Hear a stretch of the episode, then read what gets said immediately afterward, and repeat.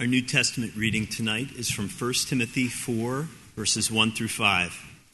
Now, the Spirit expressly says that in later times some will depart from the faith by devoting themselves to deceitful spirits and teaching of demons, through the insincerity of liars whose consciences are seared, who forbid marriage and require abstinence from foods that God created to be received with thanksgiving by those who believe and know the truth. For everything created by God is good, and nothing is to be rejected if it is received with thanksgiving, for it is made holy by the word of God and prayer. This is the word of the Lord. Okay, would you please join me? We'll ask for God's help.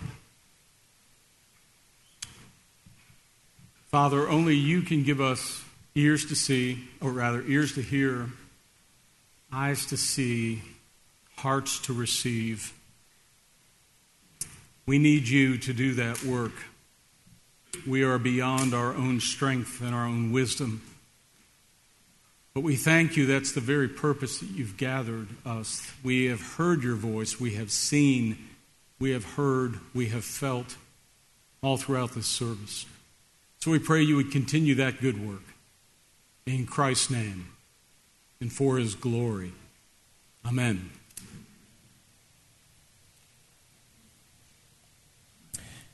In the passage we have before us, the author, the Apostle Paul, says that those, those that rob others of legitimate gratitude are hypocritical liars and peddle a doctrine of demons. Pretty strong language, huh? I mean, you'd be hard pressed to find stronger language in the New Testament. You think, man, why? What's the big threat? It's just Thanksgiving we're talking about here. And that's because we fail to recognize how powerful Thanksgiving is. What a powerful thing it is. We tend to categorize Thanksgiving in the bucket of manners or politeness.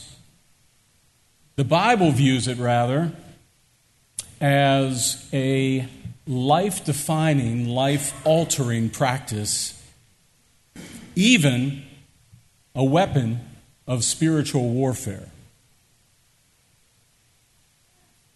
I was reading an article this week um, entitled uh, Gratitude Without God in the Atlantic magazine. And even the culture recognizes the power of gratitude and thanksgiving. The social science on gratitude is pretty resolute. Feeling thankful is good for you. And then they quote a professor from Baylor University. There's something called a grateful personality that psychologists have studied. They find that if you're greater in the grateful personality, you tend to have increased life satisfaction, happiness, optimism, hope, positive emotion, less anxiety and depression. Physical benefits may include fewer symptoms of illness and better sleep. That's not a small list of benefits, right? Just for gratitude, for thanksgiving. The Bible is perhaps the greatest research book we have on Thanksgiving. It runs all throughout. You, would be hard pressed to find more illustrations, more reflection on Thanksgiving. And so it has the ability to take us deeper into the power of Thanksgiving, but it also speaks to us of the threats to Thanksgiving. Now, I think many of us would say, well, I'm aware of some threats like grumbling and complaining and pride. But in our passage, the Apostle Paul enlightens our eyes to see hidden threats to this very powerful practice of thanksgiving. And as he says, uh, these are threats that are operative in the last days, which we are living in. They began in the first century. We do well not just to write it off as well, this was something a bunch of primitives were engaged in. And so, with Thanksgiving just a few days away and so much at stake, let's take some time to look at threats to Thanksgiving and guards for it. First of all, threats to Thanksgiving. Now, for some of us, the major threat to Thanksgiving may be our lack of it, meaning our personality tends perhaps to take things for granted. So maybe your problem is more pride of presumption. You just expect life to sort of work out okay and people to serve you and so on and so on. But for some of us, the opposite is the problem. Our Thanksgiving is sabotaged by lingering guilt. So when someone gives us a gift, we feel just a little bit guilty. When we're enjoying good health or a vacation, or maybe the job that we have, or nice clothes that we wear, we feel this little voice that says you really shouldn't rejoice too much in that. That's our problem. It's sort of akin to survivor's guilt. Right? You've heard of survivor's guilt. Someone goes to war, their friends don't come back, they come back, they feel guilty for living. Maybe we could call this uh, been blessed guilt. Where someone who feels who has been blessed feels like they can never fully enjoy it. They're already they're always waiting for the other shoe to drop, for something to go wrong. And yet it's more than individual personality that fosters this. Our culture subtly leads us down this road as well. And the messages that we hear. On the one hand, we can recognize in American culture the threat of materialism and hedonism. Right? Materialism is the belief that life consists in more stuff and what I possess. Hedonism, the belief that my life consists in pleasure and happiness. Know, we can acknowledge to some degree, yeah, these are real problems in American society. But often the way we respond to them is in a slingshot manner. We go all the way to the other side. You know, if, if your goal is not to get in accidents, you could say, well, what I'm going to do is I'm going to never speed. But also, the other thing you have to do is never drive too, too slowly, right? Because actually, the cause of accidents can happen on either side. You can actually get a ticket for driving too slowly. Anybody got one of those? I'm just curious. Anyway, I've never met anybody that's gotten those. And so, what happens in response to materialism and hedonism, our culture travels to simplicity and self denial, asceticism. Let me give you an example of this. This was a quote I read, and for what it's worth, this is not coming from a Christian author or thinker.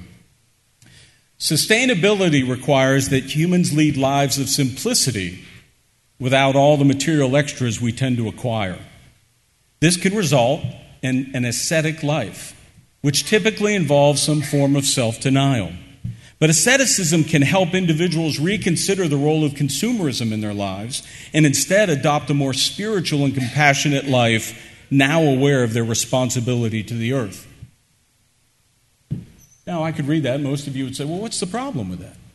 I mean, moderation, right? Stewardship, a compassionate spirit, all that sounds pretty good. The problem isn't the goal of a compassionate spirit. The problem is when self denial and simplicity are seen as ends in and of themselves. Ability to produce compassion in a more spiritual life. And the evidence would actually suggest otherwise. There was a study done at Loyola University where they took two groups of people those that eat organic and those that eat comfort food. And what they measured was their empathy. They put experiences before them of uh, circumstances where empathy and sympathy was called, and they found that uh, in large margin, the group that ate comfort food was more sympathetic, and that the organic eaters were actually judgmental. Now, maybe, you know, uh, this isn't isolated. Uh, there was an article in Bloomberg the title was Dinner and a Side of Self Righteousness. and the writer said this Back when I was a vegan, there was a joke I heard a lot. I'm a level 5 vegan. They'd say I don't eat anything that casts a shadow. It's an all too telling poke at a tendency among vegans to suggest their lofty superiority over other mere mortals because whatever your dietary restrictions are, theirs are even more stringent. But we don't even have to go to the, the data and articles we've all read. There's personal experience. Um, can I make a public confession to you? Thank you. That's a loving community. I use Splenda. Okay? I use Splenda. And I use it every day. Several packets. Now, I know some of you right now are really concerned. Like, I, you know, I hasn't, haven't heard the report. Let me tell you, I've read the research, I've talked to my doctor, my conscience feels clean. I feel okay with Splenda. But that doesn't stop the fact that I often am served lectures about Splenda. In fact, I, I experienced a degree of public persecution. The other day, I went into a coffee shop and I saw displayed before me there was raw sugar and white sugar. And I went up and said, uh, Excuse me, do you have any fake sugar? I mean, Splenda. And they looked at me and smiled and said, Mm-mm. It was clear to me that that wasn't appropriate to have. It wasn't even offered, right? Now, for you, it might not be Splenda. It might be that you do eat meat, you don't eat meat. It might be that you partake in gluten, you don't partake in gluten, right? It might be a number of things. It might be moderate alcohol, yes, even tobacco use. And the church isn't immune to this. Over my years, I have heard people share their zeal of healthy smoothies, essential oils, and farm to table food often with more passion than they share their faith in Jesus. And I've mentioned to you before when my wife Meg was battling and in the throes of her chronic illness, well meaning Christians, not in this community, uh, well meaning Christians um, speaking to her implied, well, maybe the reason you're not healed is because you're not eating the right foods. So, this is very well alive in the Christian understanding of things. So, even today, in these last days, these threat exists. But why again is Paul so agitated? Why would he again call it a doctrine of demons? Now, maybe a bit of context would help here. In Paul's day, uh, Greek philosophy was in the air. You couldn't help breathing. And part of Greek philosophy taught there was a division between the body and the soul, and the soul was closer to truth and goodness, and the physical was inferior.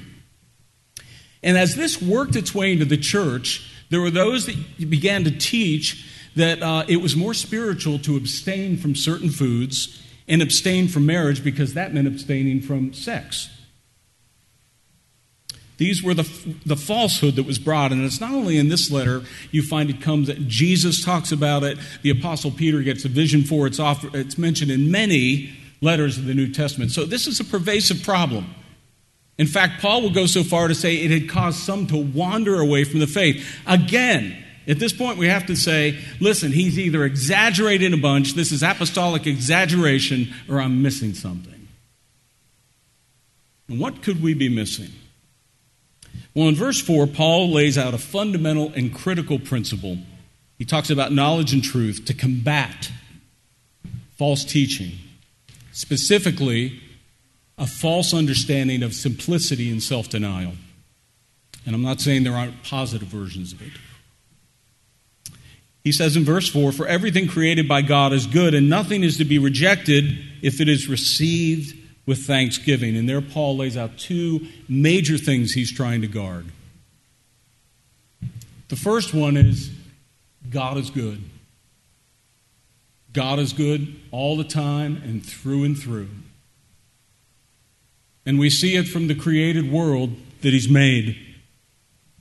As God made the very physical world, He kept saying, Good, good, good, good. And then when He made you, He said, Very good you in the totality of your being.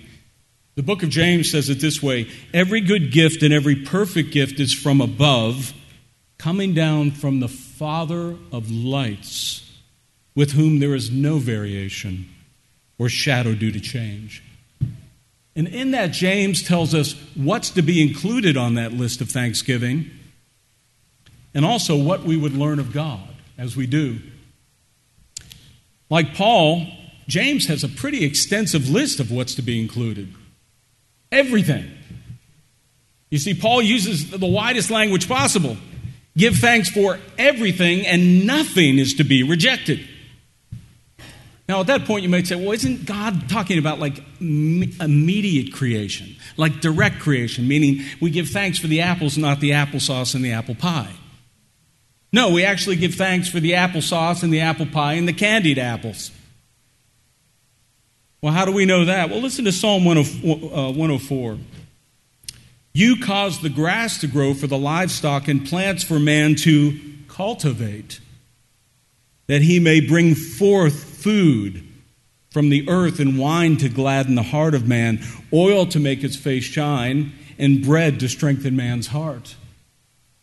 What is he talking about there? He's talking about raw materials which we then cultivate and produce into good things. So that everything means everything good under the sun that God has made and that we produce together. And we can go beyond things. We can talk about beauty, art, math, medicine, tools, just laws. Everything that is good, we must give thanks for. John Calvin said, This is the only reasonable thing to do. I included this little quote in your bulletin. Should the Lord have attracted our eyes to the beauty of the flowers and our sense of smell to pleasant odors, and should it then be sin to drink them in? Has He not even made the colors so that the one is more wonderful than the other? I mean, whether it's literature or legislation, we're called to give thanks. Listen, when Christians fast, that's different than what our culture calls self denial. Because fasting isn't saying this is inherently bad. Rather, it recognizes with thanksgiving there is something good that I am abstaining from. Something beautiful. I mean, if, you, if it isn't, it's sin, and you're, you don't get any credit for that. You're supposed to stay away from that. That's not good.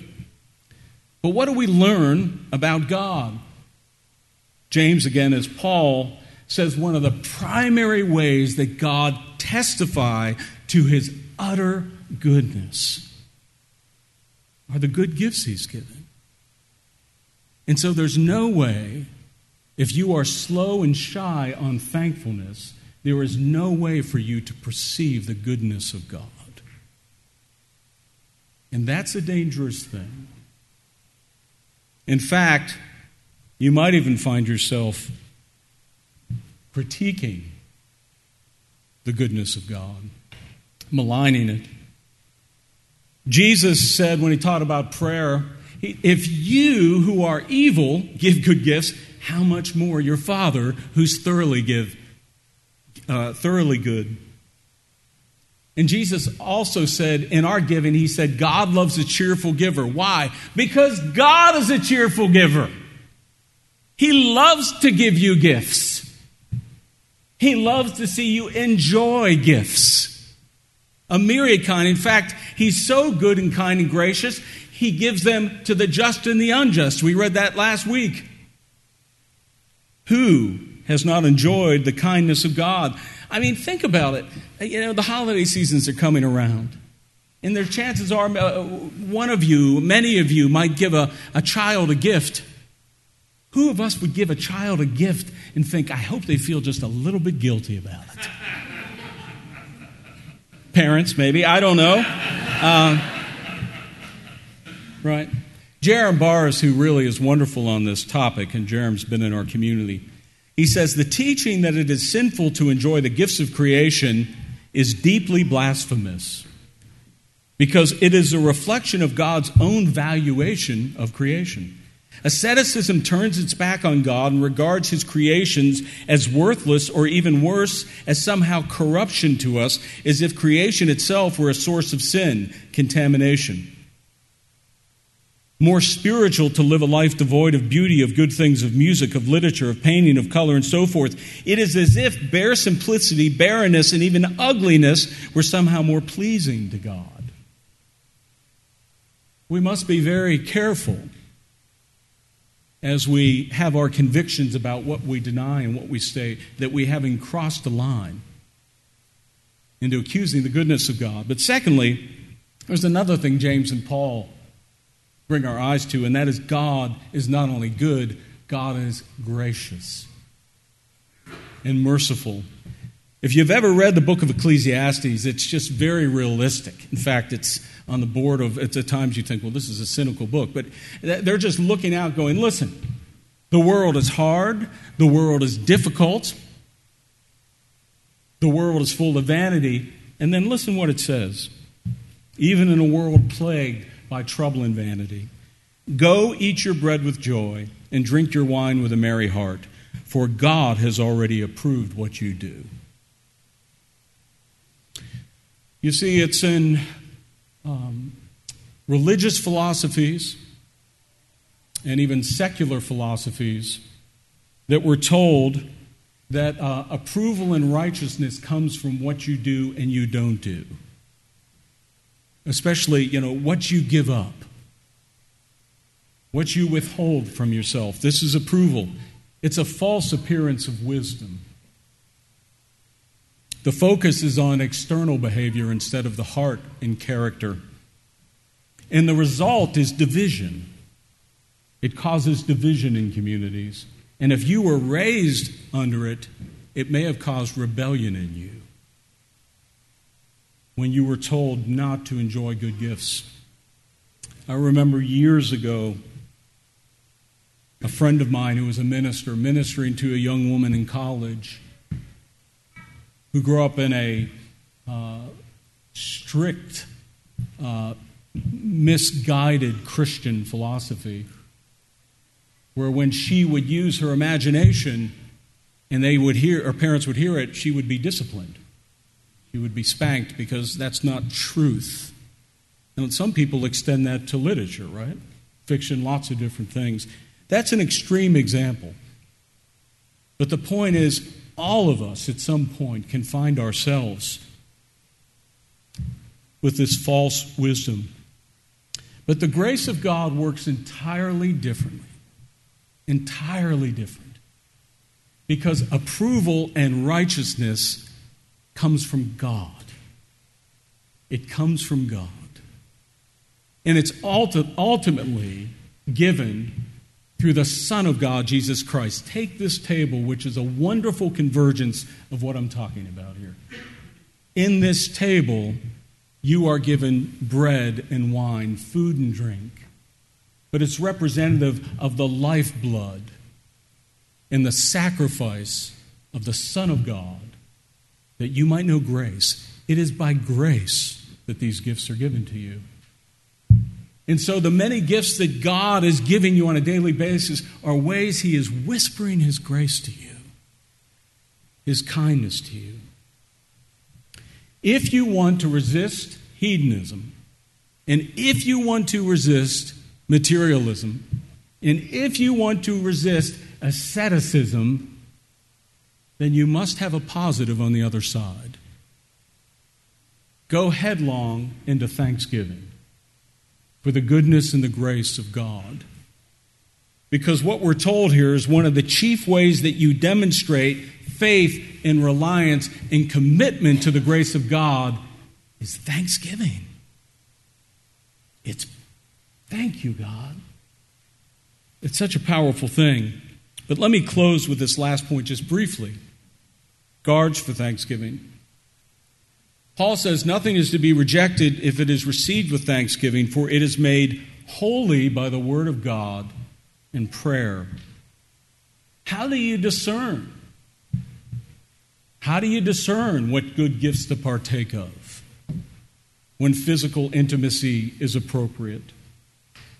foods to eat, music that you enjoy, technology you use. Well, Paul would give us two things there's weighing it and praying it.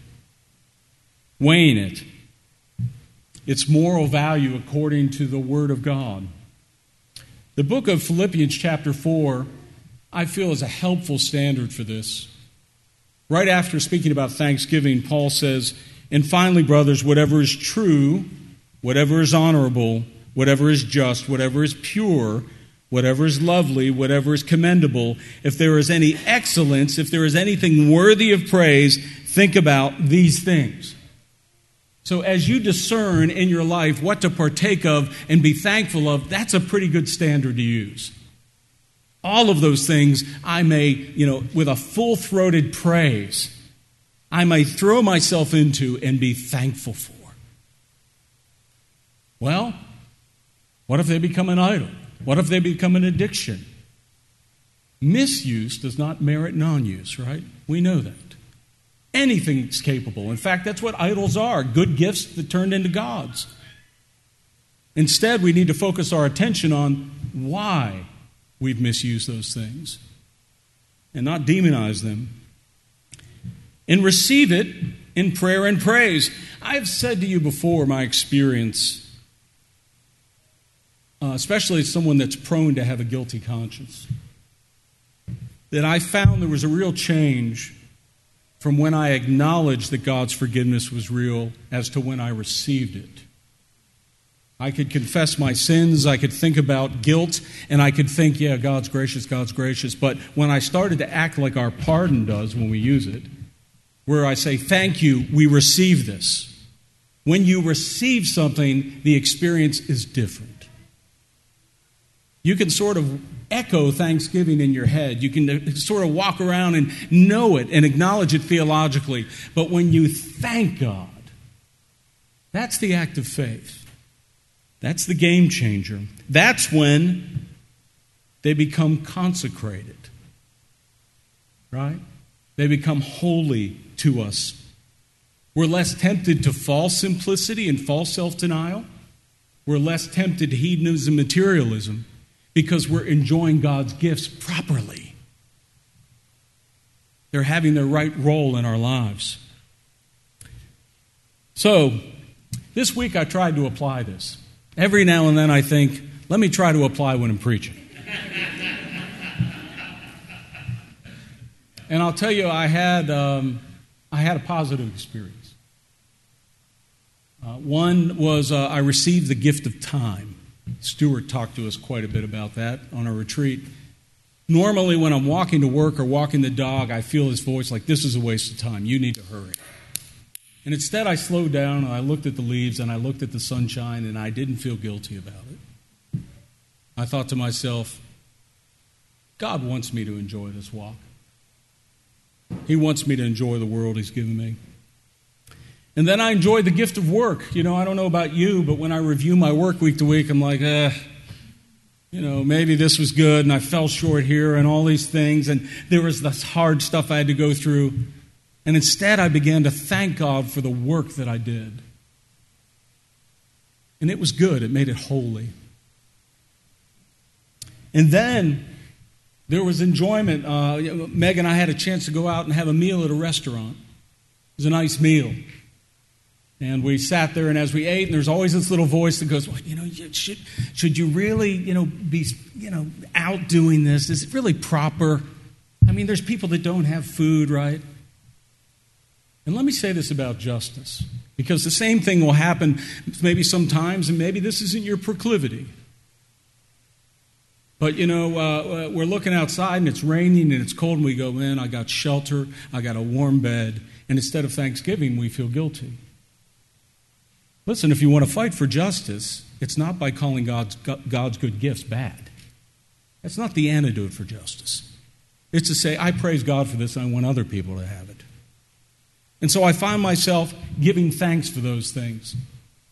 And then I played my guitar a bit and I said to myself, man, you know, should I have this amp? Should I have spent money on an amp? I'm not a professional musician. And I was like, God is glad I got this Boss Katana amp because I can make some pretty cool sounds out of it. And then, hold your britches. I had a chance to puff on the number one voted cigar of the year. And let me tell you something. I thanked God for it.